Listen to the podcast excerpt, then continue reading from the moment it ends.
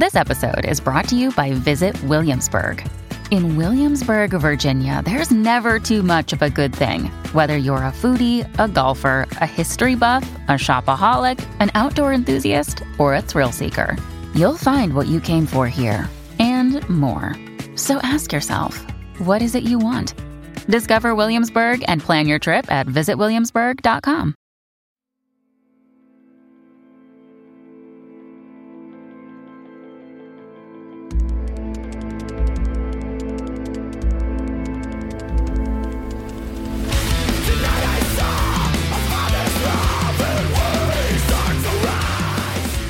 This is Undaunted Life, a Man's Podcast. I'm your host, Kyle Thompson. Let's get into it. All right, guys, today we got a special guest for you. His name is Adam Davis. So he is a speaker and a writer, and his books include a lot of you guys have seen these, and you've definitely heard of one of them, I know for sure.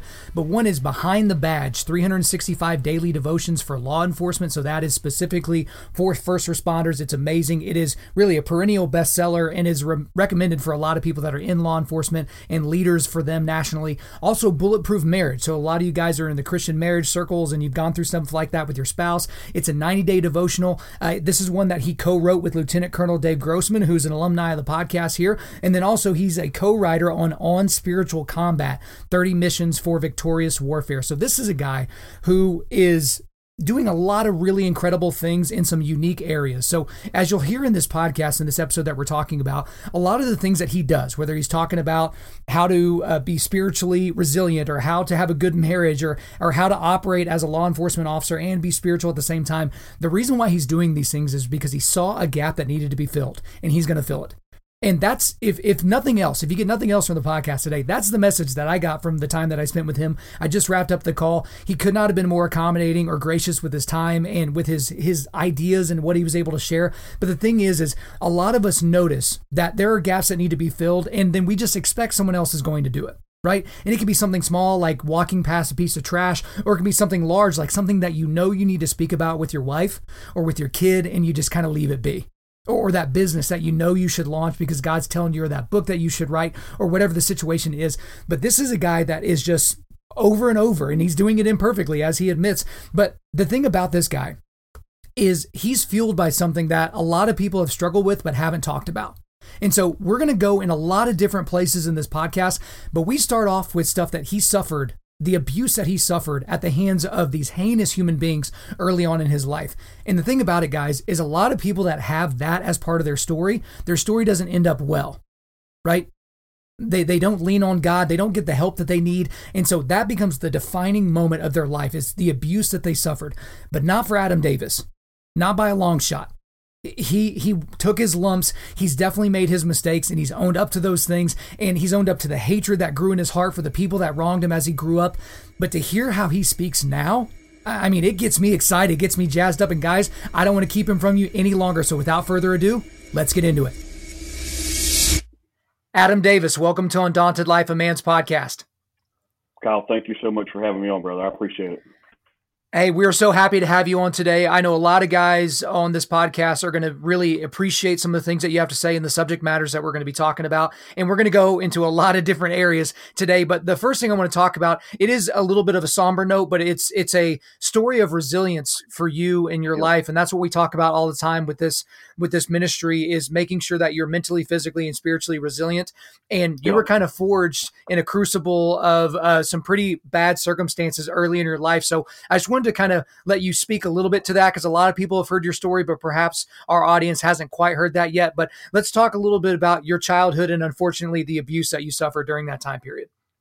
Yep. So uh, as a young child, probably five, six years old, my parents divorced. Mother had to start working uh, different jobs and uh, never forget the day I saw my dad drive away with the U-Haul trailer and really, really wanted to be with my dad. Uh, but mother left me with somebody uh, to quote unquote babysit us. And uh, he started by discovering his dad's porn stash and all of the all the porn videos and magazines and all this and showing that to me. I'm five or six years old. This guy's significantly older, non you know, nobody that's related to me. And um and long story short, he he starts to sodomize me and uh, tries to normalize it. And I'm scared to death as a kid to talk about it. Uh, I held on that for for a long time. Uh, guilt, shame, fear, uh, pain. Five year old kids aren't really trained on how to deal with that kind of stuff. And uh, then again at 15, uh, different situation, totally different dynamics. Um, again, uh, caused me to have a sort of a skewed perspective of of church, not really of God, but of church. Uh, when my mother dropped me off and left me and my sister with a a 30 year old married woman with kids and wound up having a sexual relationship there why at, at 15 and it's supposed to be like this is god's will you know that sort of thing. And i know you're supposed to make decisions at 15 right? You know how to make decisions but uh things are things are a challenge in in different dynamics there but overcome that the the issue was overcoming all of those those issues the trauma how it affects your mind, your perspective, how it affects your perspective of relationships, your ability to trust. And then I got married at 18 years old. So, uh, but you know, it, it was a it was a tough situation. I didn't talk about the uh, the what happened to me as a as a kid, and until about six months before my my first child was born, because I felt like in order to be a, a good dad, a better man, get rid of the hate and unforgiveness in my heart, because I hated this dude, man. I hated him. I, I wanted to take him out. I hated him, and there was so much hate that was killing me. It was destroying me, and so I started dealing with it. And, and I think it'll be something I deal with for the rest of my life. But and I hope that I can help other people get set free from stuff that got hid away. Well, I, I appreciate you sharing that, and I know you've shared that with a lot of people. And just the fact that people see you as a successful person, as a successful author, and we'll get into that uh, here in just a little bit. But the things you've been able to accomplish when you have that in your past. But to kind of go back, because I want to kind of peel back the onion a little bit on, you know, when you're a little kid, you, you probably had this internal sense that what was happening wasn't wasn't right. But again, you're you're little, you don't really know how to process this. Your brain's not, you know, very developed yet. But as you yeah, move into yeah. your teenage years, how did your feelings towards what you suffered as a child change and alter and not necessarily in light of what you experienced you know as a 15 year old but how yeah. did you because you still weren't talking about it at this point but how did your feelings about it change? I think we have an ability to block out certain things in our mind. We have an ability to suppress uh, my feelings of that it was hate that grew and grew and grew and festered and grew uh, pure hatred uh, for what happened to me. And I, I never wanted anybody else to feel that pain so, you know, my my number one dream as a as a you know 17, 18 year old kid, even 16 really, was to join the Marine Corps. That's all I wanted to do. I wanted to join the Marines, get a college degree, become a lawyer, retire as an old Marine, and that's what I wanted to do. My feelings about that never changed. I was I hated that dude, man. I hated him. I wanted him dead. I wanted him off the off the map. I knew that as I go as I got older into adulthood, I knew he had kids, and I was concerned that he was treating his kids the same way. And um, I just had some some some uh, intuition, some some sort of gut feelings that that was going on, and uh, it just you know, I'm, my hate never went away for him. My hate never went away for him, but I tried to block it out because it was sort of like if you cut your arm as a kid, you, you not all boys run to their mamas some of them want to tape right. it up and put some dirt on it and move on. Hey, I'm good. Don't bother me. And you know, I it was just pure shame, man, pure shame. And uh, between the shame, you know, the the action itself, uh, there was hate there for that, and then the shame sort of caused that hate to grow exponentially. And um, and and I know people that are dealing with it today in their 50s and 60s that have never that have never addressed it. Well, let's talk a little bit about the shame piece because you hear that that is a common through point when you talk to people that are victims of, of childhood sexual abuse or really sexual abuse of any kind is, is the amount of shame. And that shame is really what leads them to not share because, you know, I've talked about on this podcast before that shame is a powerful tool when used appropriately. Because like if oh, you've yeah. got a buddy who says, who says, Hey man, I'm, I'm going to be on a diet and keep me accountable. And a week later, he's not running anymore and he's eating only Cheetos. It's like you can shame that guy into doing some pretty positive things for himself. But kind of explain for us for because you know, luckily this is not something I've ever had to deal with, but I know that there are guys in our audience that have dealt with this that maybe haven't come out on the other side like you have. But how were you able to process the shame that you were feeling? And and even if you could just give us a little bit of insight into what that shame did to you and how debilitating it was. Yeah, it uh it screwed me up as far as my prospective relationships. I I, I really sort of kept a distance with anybody that was male figure, anybody, and and, and that wasn't fair to them. Uh, but that's that's just how I dealt with it, and uh, shame caused me to feel unworthy, not good enough, unlovable, um, and that I was just filthy. I wasn't worth anything. But how I dealt with it was understanding that man, God loves me, and there's nothing that I could do or anything that could be done to me to change that love. But I'll be honest, the the first time I I, I went to God and I talked to a few people in my life about it, and, and I went to God and I said, Hey, I, I hate this dude. I, and and this this is pure hatred and, and I don't know how to deal with this, but I need I need you to help me. And so it was a process. It wasn't something that, hey, I forgive him and move on. I, I had to say that daily. I had to get up and say, I forgive him. And I, I want to release all the negative emotions. And I had, I had some deep hatred for him, but it, it was really uh, walking in faith. You know, we talk a lot about, about forgiveness and, and a lot of guys I've talked to uh, on this topic have said, you know, I'll never forgive so and so for what they did to me, whether it was that or, uh, you know, murdering somebody they loved. Uh, I'll never forgive them. Well, the forgiveness was killing me it wasn't harming this the the, the guy who did this to me. It was killing right. me. And so I was being hit multiple times, not only by the actions that happened as a kid, not only by the shame, but now the unforgiveness. So it's stacking up the burdens that I'm carrying around instead of laying them down at the feet of the one who could take it all and make all things new. And that's what he did. It was just a process. It doesn't happen overnight. It may take a month, it may take six months, it may take a year. I don't know. It may take longer than that, but for me, it required me to take a step of faith in a, out of a position of obedience to God, trusting that He would take care of it, and He did.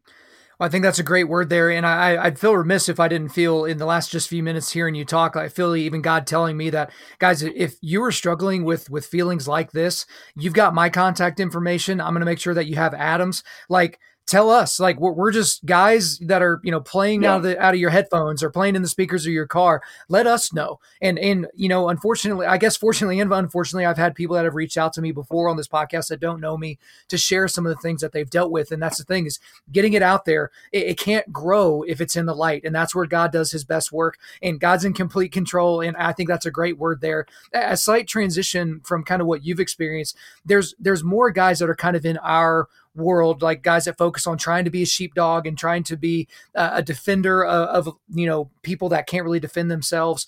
Um, mm-hmm. how do you think your expertise in the stuff that you've done in your career, but also what you've experienced as a child, kind of lends itself to you helping with child sex trafficking or just getting the word out about things like that because i know that's not a huge part of what you do adam but i know that it's yeah. something that that is important to you and it's becoming very very important to a lot of guys that are either mm-hmm. in or out or retired from the law enforcement or military uh, world so kind of give us a sense of of your your thoughts on that and, and what guys like us can do to help yeah so understanding that there's a there's a behavior of of a predator and that they're not always just going to show up and commit an act.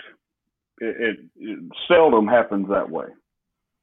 It, it happens through grooming. It's a complex process, oftentimes where they have somebody that they have that they are close with, and a lot of this it, it may be even subconsciously occurring where they're developing relationships with people and they're getting them accustomed to certain behaviors, certain touches, certain uh, things that would be considered inappropriate, but because of their conversations and the way they're leading them and they're grooming them. So you understand that that this could be your neighbor, that this could be uh, a family member, this could be somebody within your church, this could be somebody that uh, lives close to you. This this is absolutely you have to look for the signs. You have to look for what's going on and there's certain there's certain uh, non-negotiables, right? That we we don't have, uh, you know, guys shouldn't, you know, kids, small kids shouldn't be spending the night with with certain people. I don't allow my kids to spend the night with anybody. There, there, we don't have sleepovers. We don't do those kind of things. Uh, and maybe that's overprotective, but looking looking for the signs and looking for the the, the sort of the red flags of uh, of these conversations, there should be no reason a, a grown adult is talking to to a teenager without without my consent, without me knowing everything that's going on. And if you're a parent, you need to be all up in your kid's business. And that was that was one of the issues on my end. My parents, my my mother wasn't all up in my business, and uh, and when I brought it to their attention, she brushed it off, and so that brought up another whole issue that I had to deal with. And so uh, I could go into great detail, graphic detail, explicit detail, and tell you everything that happened when I was five and fifteen. And uh, and and and I feel like we have to be willing to listen to our children, to look for the signs, to pay attention. It's not being hyper vigilant. We we live in a day and age where literally the enemy is roaming, looking to kill, steal, and destroy, and he starts with the lives of children. If he can destroy the innocence of a child, he he can destroy their destiny. He can rob them of their future. And it's our job as sheepdogs to step in and look for these things, not not only in the workplace, not only in school, but within churches. Predators abide within church walls, and we have to be willing to address it and have the have the testicular fortitude to stand up to them and say, "Not on our watch. You're not doing this to ours."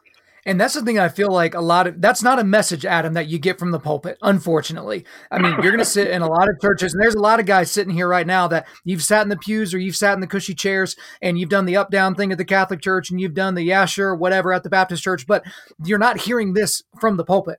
You're hearing it from guys like us. You're hearing it from guys that have this experience.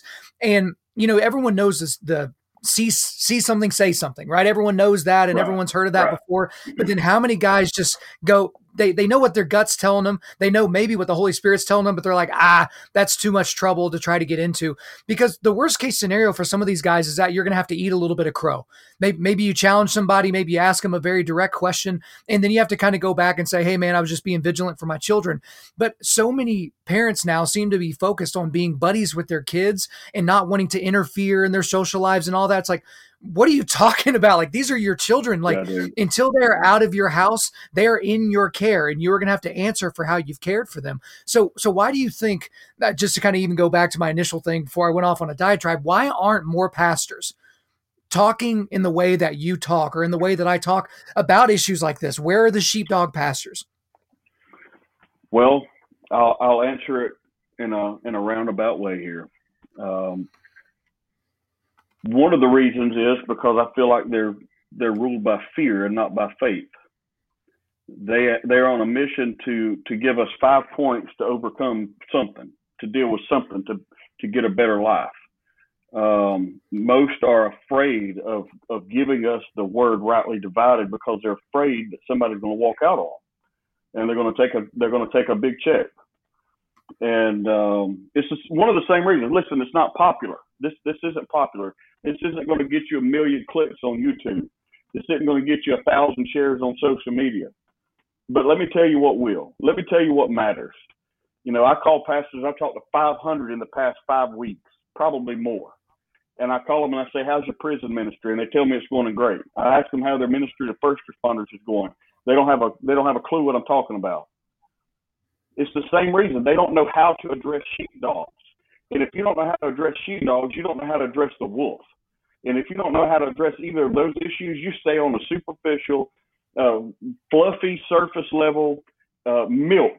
You, you, you're, you're talking about milk. We're, we can't grow as a body because we can't get past negotiating with sin. And until we quit negotiating with sin, we're not going to become true sheepdogs. We're not going to be able to address the wolf. And he's going to continue to take more territory and dominate like he's doing in the world today. That's what you have. You have a, a, a perspective that Christian men are sissies, that they're weak and that they're passive.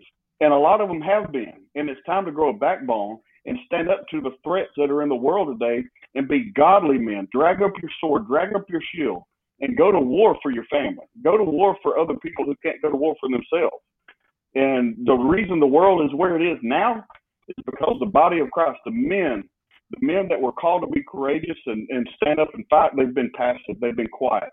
Let me tell you something. Faith doesn't make you weak. It makes you unbeatable. When you have faith from the right source, you become unbeatable. And if you're unbeatable, you remain undefeated. And where are the men that are willing to stand up and say, Semper Invictus? I will be undefeated, always undefeated because of my faith in Christ. And I will go to war for those who can fight for themselves.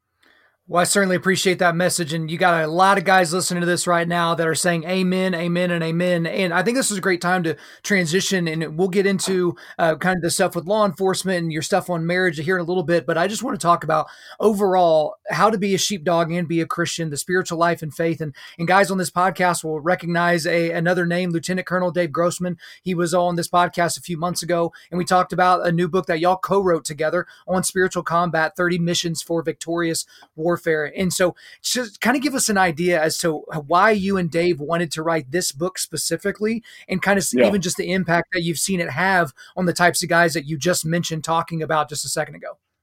Yep.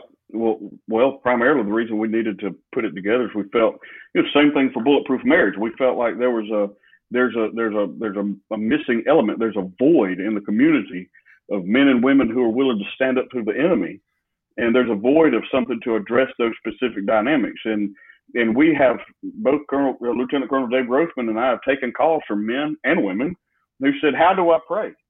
How do I study the Bible? How do I do these things?" So we put together a, an essential, basic training manual. Essentially, what it is on how to go to war in the spirit. Uh, we have everything we need to do battle in the physical, but we neglect the spirit man and that's why we continue to fail in the physical. You can't win. You can't win unless you win that battle internally first. And once you win that battle internally, then you can take on any enemy in the world. But we uh, we we wrote it because we felt like there was a, you know, so many people had taken this book on combat, and and there'd been so much success for that book. Uh, we wanted to take that book and turn it into uh, a, a, guide, a, a manual uh, that men and women could take and arm themselves spiritually so that they could go to war in the things that matter. Well, and with that in mind, why do you think most guys are really kind of cleaving to the books that that he's written before and to even a book like this that is about combat but more in the spiritual realm? Why do you think most guys are thirsting for that? Because there's a lack of it. They're hungry. They're hungry for something that is that is uh that's not fluff. They're hungry for something that goes deep and takes them and, and teaches them what is is not being taught in a lot of places. I mean, let's just be honest.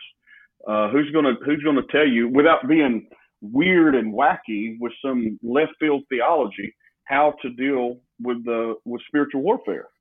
You know what I'm saying? I, I, listen, it's it's it is more real than what you can see, feel, touch, taste, hear, smell right now. It is more real. What goes on in the spirit? So they they're hungering for that because it's real. You know, if, if uh, it's the same thing with, with bulletproof marriage, it's real. It's talking about real stuff. It's hitting them right there in the middle of their life, and when they're when they open it up and they read those those words, they're able to see how this applies to them and how it's been real in their life from day one. And it's just it's removing some of the masks that are that have been put over our eyes uh, and, and, correcting some perspective about the issue. Well, you keep using the word real there. And I just got to be honest, I was a guy that didn't grow up in church. I, I, I, grew up in Oklahoma, so I was kind of a, you know, believer in God by default, right? Because of where I was born, yeah. like that kind of a deal. And, and a lot of people have that. And so I didn't, when I started going to church, like they didn't really talk about spiritual warfare. You know, it was kind of yeah. mentioned as they were kind of, you know, they were just glazing over it as they were going through certain parts of the Bible.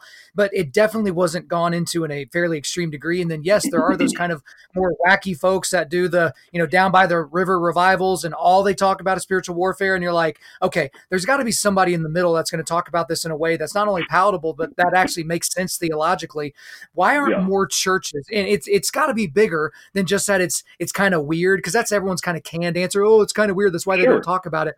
But if I were to venture a guess, and I'd like to get your opinion on it, my guess is that this is Satan at work inside our church by making these pastors too scared to even talk about spiritual warfare. Because it's like, if it seems real, then people are going to start fighting the battle. Because it's like, yeah, you can prepare all day for, you know, the off chance that the neighborhood across from yours is going to try to attack you and your people in your neighborhood. But that's not a real scenario. But if it's another country, and and they hate you and they hate you just because of your belief system or what you're founded on yes it's real you really need to prepare for it. So do you think it's satan that's like just trying to do a very unique way of silencing the pastorate or, or am i off and you know off and left field myself I, I, no I, th- I think you're uh, i think you hit the nail on the head. Let's go back and listen his strategies haven't changed. The, the strategies of the enemy haven't changed. You go back and look in the garden of eden Adam and Eve had it perfect, man. They had it perfect. They had the perfect world, perfect relationship, had everything they needed. And how did Satan come in? He came in as a serpent with subtle suggestions, just to create a moment of doubt, just just a, a glimmer of doubt, and question what God had told Adam and Eve directly. And if he can go into a place that was completely perfect with God's presence, why can't he come into our world? We, this isn't the Garden of Eden by a long shot. This is a fallen world. We know that this world is run by him. So I think that it's been a lot of uh, they've been you know subtly seduced, seduced by comfort, seduced by apathy, by laziness, by fear, and it doesn't just come and hit you in the face. It's just like what we talked about when we started off at the top of the interview. A predator is not going to just walk in, in in, in most cases, and right. and uh, commit some kind of sexual crime against a, a child or an adult, it's going to become it, they come in and they start to create that relationship. So we've created a relationship with comfort. We've created a relationship with with everything but what matters most, and that's a relationship with the Creator, with the with the with the with the true voice of hope, with the one who spoke and everything became. We have become so comfortable in dealing with things that that don't stretch us, that don't cause us to grow, that don't challenge us we don't want to deal with that. We we don't want the blowback that comes off of that. And so, yeah, I feel like you're spot on saying, hey, the enemy has he's got us he's got us snowed under. And what are we going to do to change to change this? What are we going to do to remove the blinders? And uh, we have to take a step out of that comfort zone.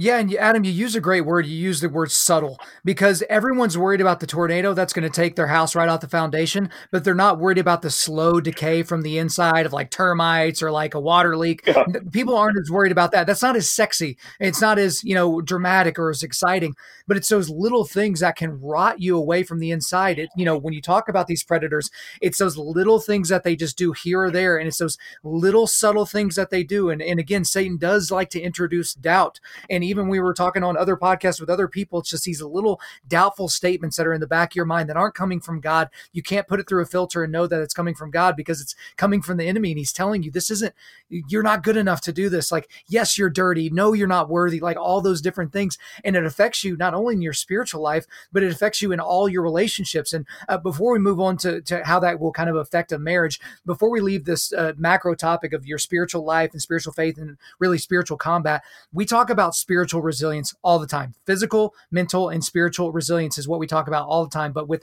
spiritual resilience, the ability to bounce back, not just be strong, but the ability to bounce back when you've been knocked down. From your perspective, what are some of the things practically that men listening to this can do to really gird their loins for the, the battle and to create that spiritual resilience? Know what you believe most men don't fight for anything because they don't know what they believe. And if you if you know what you believe, you develop a core of, of beliefs based on the scripture. Know what you believe.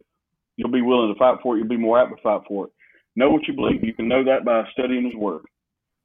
Further, have a solid prayer life.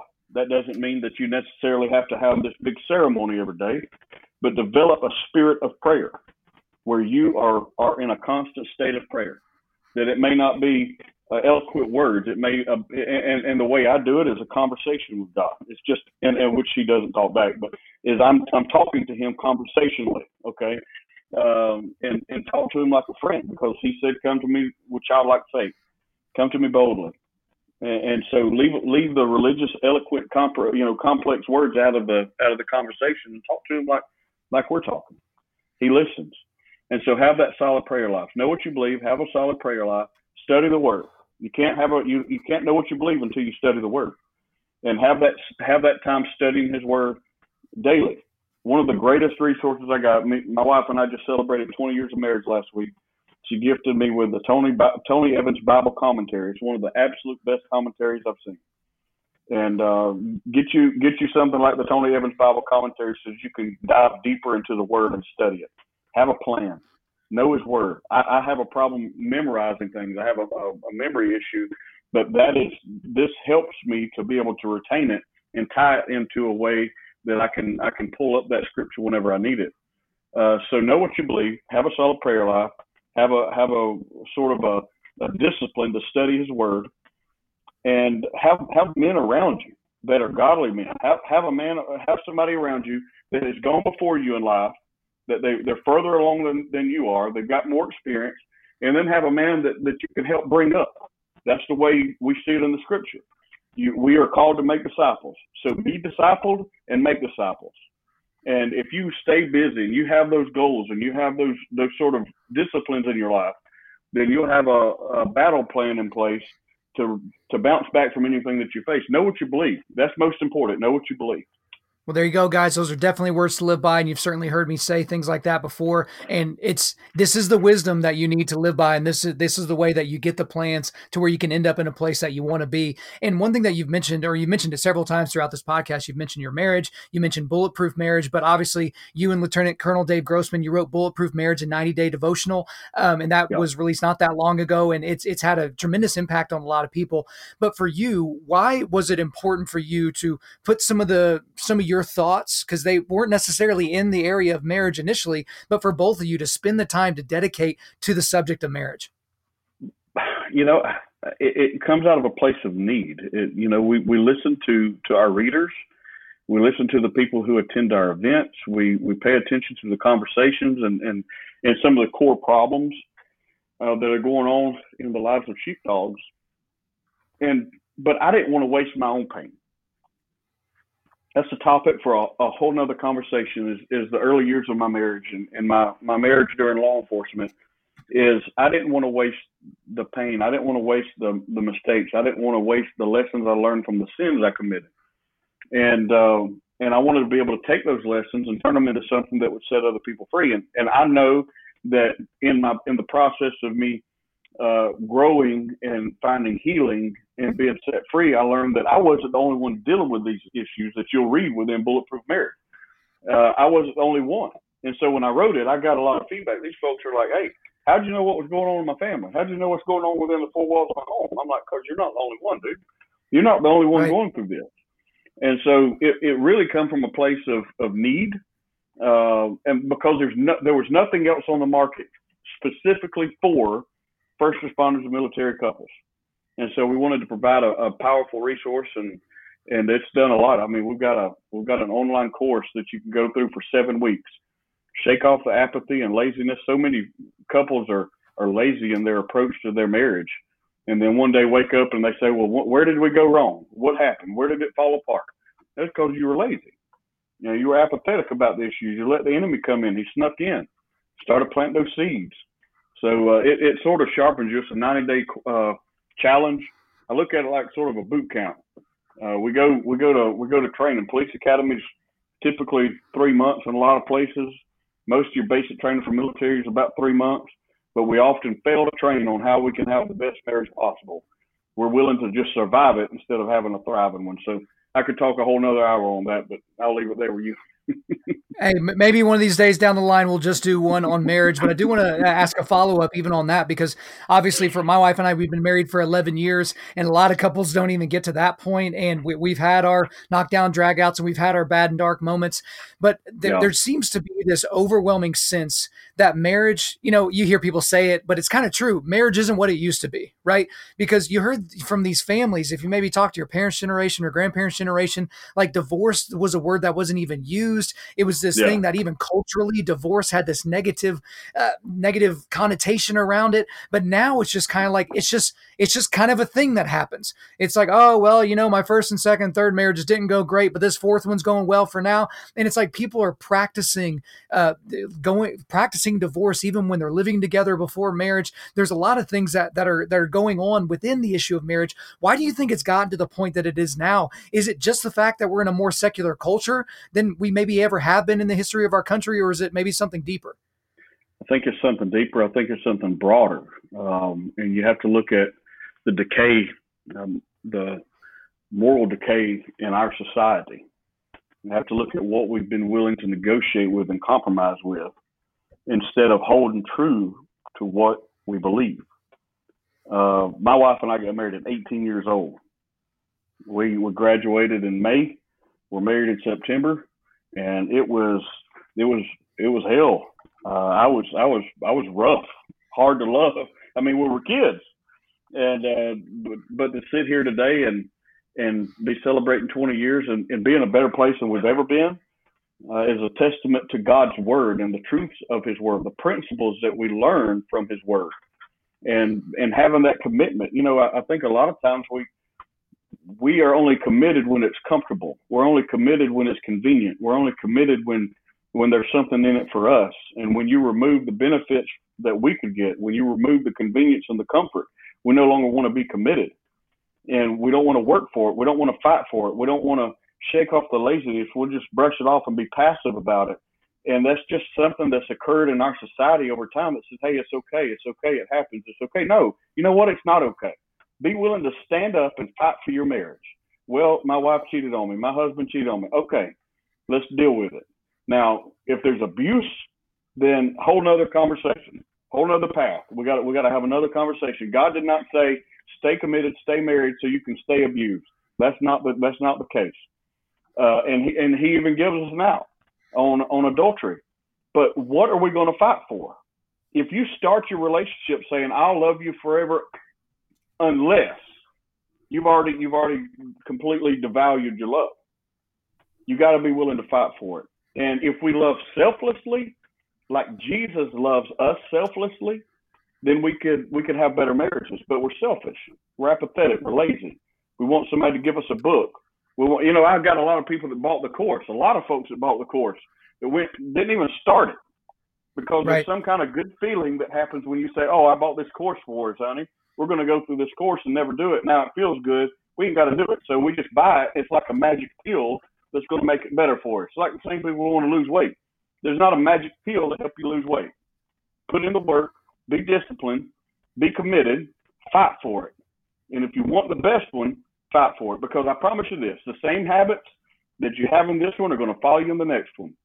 And if you if you don't fight for it now, I mean, next one's not going to be any better. Well, and here's the thing about that is what a lot of people do adam i feel like is they they think that movement is is action. They think that movement is is putting them in a certain direction. So it's like people that buy running shoes because they're going to get in shape and then they never take them out of the box. It's like they've done yeah. something. They can point to yeah. the thing that they've done. But i want to take it even a step further before we move off the subject of marriage. And guys it's not just fighting about fighting for your marriage. It's fighting for the marriage of the guys that are in your foxhole. I always talk about foxhole guys here, you know, might be called your band of brothers or whatever you call it, but it's your group of dudes, your 3 a.m. friends. It's fighting for their marriages as well because I put a lot of relational chips in the center and I put a lot of my chips at risk with friends and had some tough conversations because they were just ready to very easily and quickly and quietly bow out of their marriages and, you know, leave their mm-hmm. kids high and dry and leave their spouses. And for a myriad of different circumstances, sometimes it was them that, you know, screwed up. Sometimes it was the wife that screwed up. Sometimes it was both. But the thing is, guys, is if they're not willing to fight for their marriage, that's when it's your opportunity to hop in and help them, to smack them around a little bit and say, you are going to regret this for the rest of your life.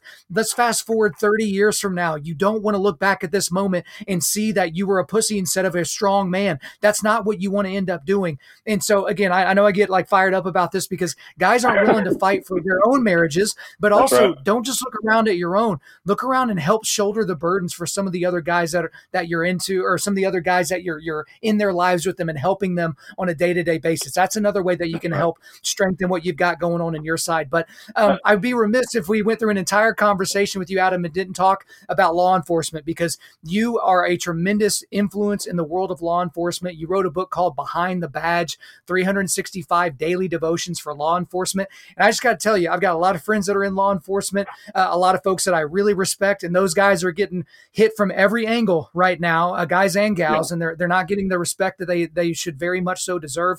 But take us through the whole process. You you're a former guy in law enforcement. You you left uh, uh, law enforcement uh, just a few years ago. But why did you write behind the badge, and what type of impact are you seeing with that? I wrote behind the badge because I remember my darkest hour as a cop. I couldn't find anything to hit me between the eyes. There was awesome resources by chaplains, not knocking any of it, but when I went to search for something, I couldn't find something that spoke to me where I was at. And uh, I wrote behind the badge. Uh, I'll never forget. I was uh, I'd gotten to a place where I was drinking pretty much every night, and uh, I was I was I was pretty messed up. I come home, my wife would say, "How was your day?" Fine. Take off my gear and be silent. Didn't want to talk. Completely isolated. And um, you know, I, I remember where I was at. I remember ready to take my own life. I, re- I remember the day I wanted to take my own life, and um, I remember the the supervisor who who told me when I when I quit drinking, I quit running and you know doing all the crap I was doing and running with the circle. I he said, you know, you you just be better off go kill yourself. We'd be better off if you just go kill yourself. And so I wanted to write it to the hard-hearted Adam. I wanted to write it to the guy who used to be so hard-hearted and cold and cynical. I wanted to write it to that guy. And I figured if I could write it and get through to that guy, I could reach any officer, any law enforcement officer in America and uh, I wanted to provide them something. You know, every day, every day you have a routine. You have you have you have certain things that you have to do in law enforcement. One of the things we fail to do, uh, we we got great physical training requirements. We got great uh, requirements and training for for the skills that are necessary, the craft, the tools. But we fail to take care of our soul, of our heart, of our mind, of our of our of our spirit man. And so I wanted to provide something that was going to be that daily nourishment. It was never written uh, with an intention to be the the one all be all resource for law enforcement. This was created to spark a hunger and an appetite for the things of God, to show you that faith doesn't make you weak; it makes you unbeatable. Because that's how I saw it. I saw it as a cop that faith made me passive, made me weak.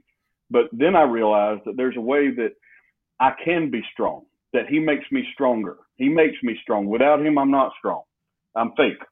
And when I have Him, I become unbeatable. And so you know, he, he's given us the authority, he's given us the power, and he's given us all the tools needed. And when we have that peace, when we have the perfect peace that comes from him, man, it changes everything. It changes our, our perspective of the job, of our families, of, of the work we're doing, and it empowers us to be better sheepdogs. Well, I can certainly appreciate that sentiment. And the thing is, is these people have taken an oath and they've they've gone through everything they need to go through in order to set themselves up to be a sheepdog, to protect people yep. that maybe don't even like them. So, what would you say to any law enforcement? We have quite a bit that listen to this podcast, a lot of first responders that listen to this. What would you yep. say to them right now when every time they turn on the television, it's people in the streets setting stuff on fire, saying how much they hate cops, how all cops are racist, you know, on the hunt to find a black person to kill, or whatever these people say, defund the police. What would you say to these people that every day they wake up early, they get on their gear, and they head out to go and protect the populace that maybe doesn't even like them? You answered a calling. You answered a calling. And nobody said the calling would be easy. Matter of fact, you knew it wouldn't be easy when you when you said yes. Send me, I'll go you knew it wouldn't be easy. You've been through battles before. You've been through hell before. You've been through the fire. This is a this is just another test. This will pass. This will pass. But you got to be willing to stand. And if you want to make it through the fire, you have to be walking. You be willing to walk through the fire with the one who created fire. And if you're willing to be walking through it with him, he'll bring you out the other side don't allow the, the negative circumstances outside of what you're doing and what he's called you to do to affect your perspective of what he's called you to do. Focus on what he's called you to do. Focus on your assignment. Focus on your job. And those that you serve with shoulder to shoulder, help lift another up. When you when you defeat your demons, don't lay down your sword and shield. Go fight for somebody else. Help them this requires all hands on deck. Where we're at in our world right now requires every hand, every person at their best. You have this is this is when we're this is what we were trained for. This is why we were made for such a time as this. The time of peace and the time when everything's good, that's awesome. This is why we were put here. This is why we were created. This is the time for the sheepdog to rise. This is time for the for the men and women who have courage, who love Christ, who have his love living in them, who are following the lead of the great shepherd, this is the time for you to rise, to rise to the surface. Everybody else, they have to answer for it themselves. But you, you fight. You stand and fight, and you hold your ground. Well, that is a good word, Adam. We have covered a lot of different subjects, but before we let you go for the day, one thing that we like to do at the end of our interviews is we like to do a segment called What Would You Say to Someone That Said?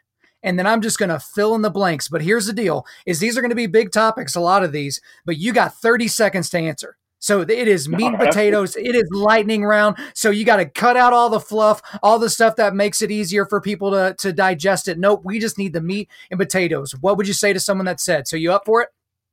Yep, let's roll. All right, let's do it. First one here. What would you say to someone that said we should defund the police? I would say you're uh, you're a complete idiot. You have no knowledge of how government works. You have no knowledge of how law enforcement works, and you're basically following the crowd. Stop following the crowd and be a leader. Be the one who gets out there and does something about it. If you want to defund the police, start by defunding politicians. Start by defunding those who support defunding police. It means that nobody's going to come to your house when somebody's got a gun to your face. Nobody's going to respond to your rape. Nobody's going to respond to the robbery, to the burglary, to the murder, to the rape. Nobody's going to be there for that. If you want to defund police, I, I ask you honestly, please take a search at who you are, what you believe, what you stand for, and why you believe that. And sit down and at the end of the day, if it makes sense for you, I mean, hey, believe what you want to believe. But at the end of the day, no cops means no peace. All right. Next rapid fire question here. What would you say to someone that said, I want my kids to be in law enforcement? I would say raise them up right then. If you want them to be in law enforcement, ask them why. And then help nurture and develop the, the characteristics because you have a young sheepdog and you've been you've been given a great opportunity to raise a sheepdog, and that's what we need. The world needs great sheepdogs. I wouldn't say discourage them from it. I talk to a lot of people all the time about it. If you want to be in law enforcement, men, hey, law enforcement needs men and women like you. Then, if you have a child that wants to be that way, nurture them, develop the characteristics, be there for them, raise them, teach them what teach them what it means. All right, next one here. What would you say to someone that said, "I don't want my kids to be in law enforcement"?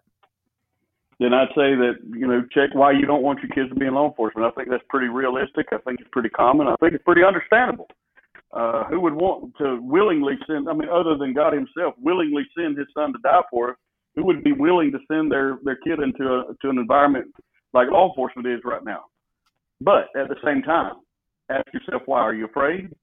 If you're afraid, is your child afraid? That's totally that's a totally different conversation. Ask yourself why you don't want your kid to go into law enforcement.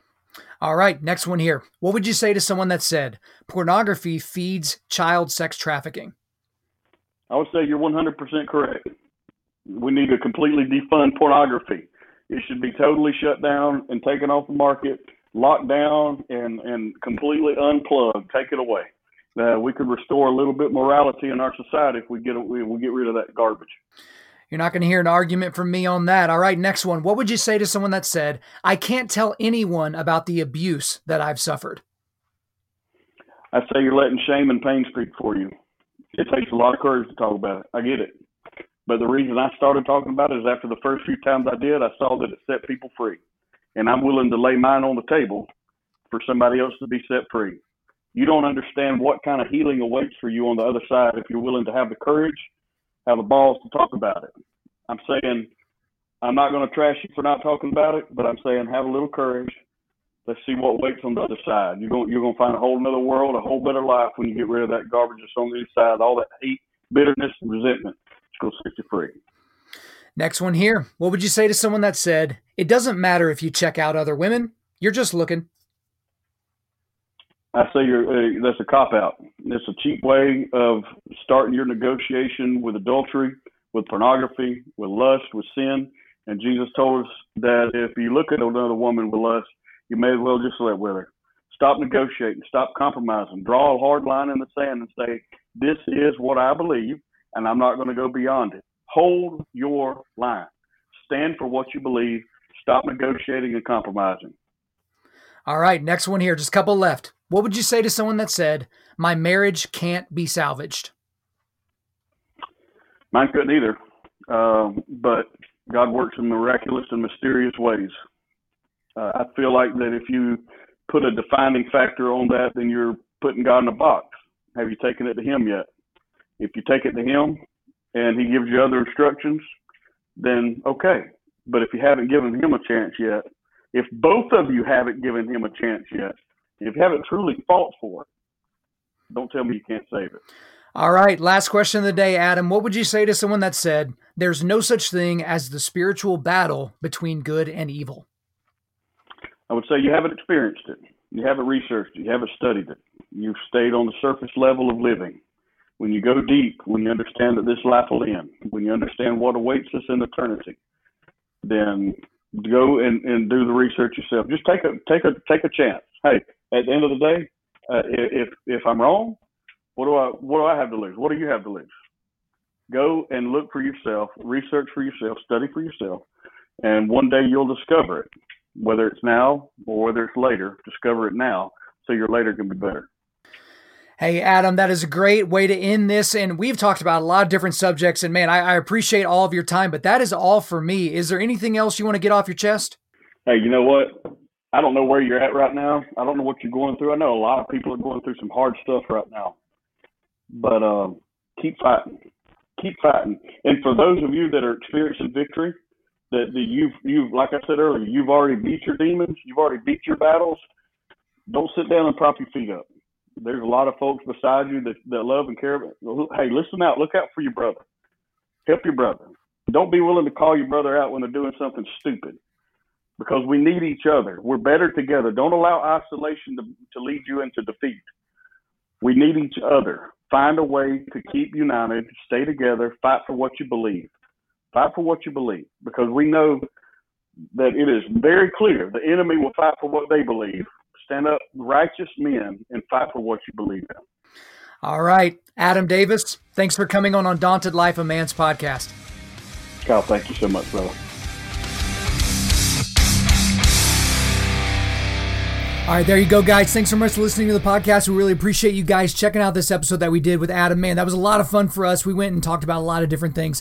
And the funny thing about this interview is we didn't hit on some of the subjects that I wanted to. We did not go in the order that I thought that we would go. But as per usual, it went way better than I ever thought it could have even gone. And I just really, really enjoyed my time with him. But before we let you guys go, we are going to do a quick resilience boost. As you know by now, we are a men's ministry, and our mission is cultivating manly resilience. Specifically, we do that by providing content like this podcast that helps you forge spiritual, mental, and physical toughness. So the two resources I've got for you today, I've got Adam Davis's website and then I've got his Amazon page. And so if anything that you heard today was of interest to you, any of the books, go to the Amazon page. You'll be able to find the books there. If you're interested in his courses or even getting in touch with him, he also wanted me to give you his email address. So it's just info at theadamdavis.com. That's I-N-F-O at theadamdavis.com. Guys, we talked off air about this and we're serious about this. We talked about child abuse. We talked about sexual abuse in this episode. So if this is something that you've struggled with personally, uh, we don't want you to feel like you're alone. Okay. We're just a couple of guys, right? He, he has experienced this personally. I have not, but we have both seen people through this process and helped them out. And so if that has affected you, I would encourage you to reach out to him. Again, info at theadamdavis.com. And my email is just info at undaunted.life. That's I-N-F-O at undaunted.life. All right, guys, thanks so much for listening to the episode. We really do appreciate it. If you would, please subscribe on Apple Podcasts, iTunes, Spotify, Google Podcasts, or Stitcher, and refer your friends to listen and share this on social media. Guys, if we deserve a five-star review, please leave us us five stars and a few sentences letting us know why you like the content. I'm currently booking speaking engagements for the remainder of 2020 and the beginning of 2021. So if you want me to come speak on your podcast, at your men's event, at your church, at your team, hit me up. Info at undaunted.life. Again, the email is info at undaunted.life. The website is www.undaunted.life. You can follow us on Instagram and Twitter at undauntedlife and facebook.com backslash undauntedlife. Check out our free devotionals on the YouVersion Bible app. Just search Undaunted Life under plans. And as always, we want to thank the band August Burns Red for allowing us to use their entire music library for our content. The intro outro track on this podcast is our song Defender, which is off their latest record entitled Guardians. The links are in the description. I'm your host, Kyle Thompson. Remember, keep cultivating manly resilience, keep forging spiritual, mental, and physical toughness, keep seeking the Lion of Judah. I need the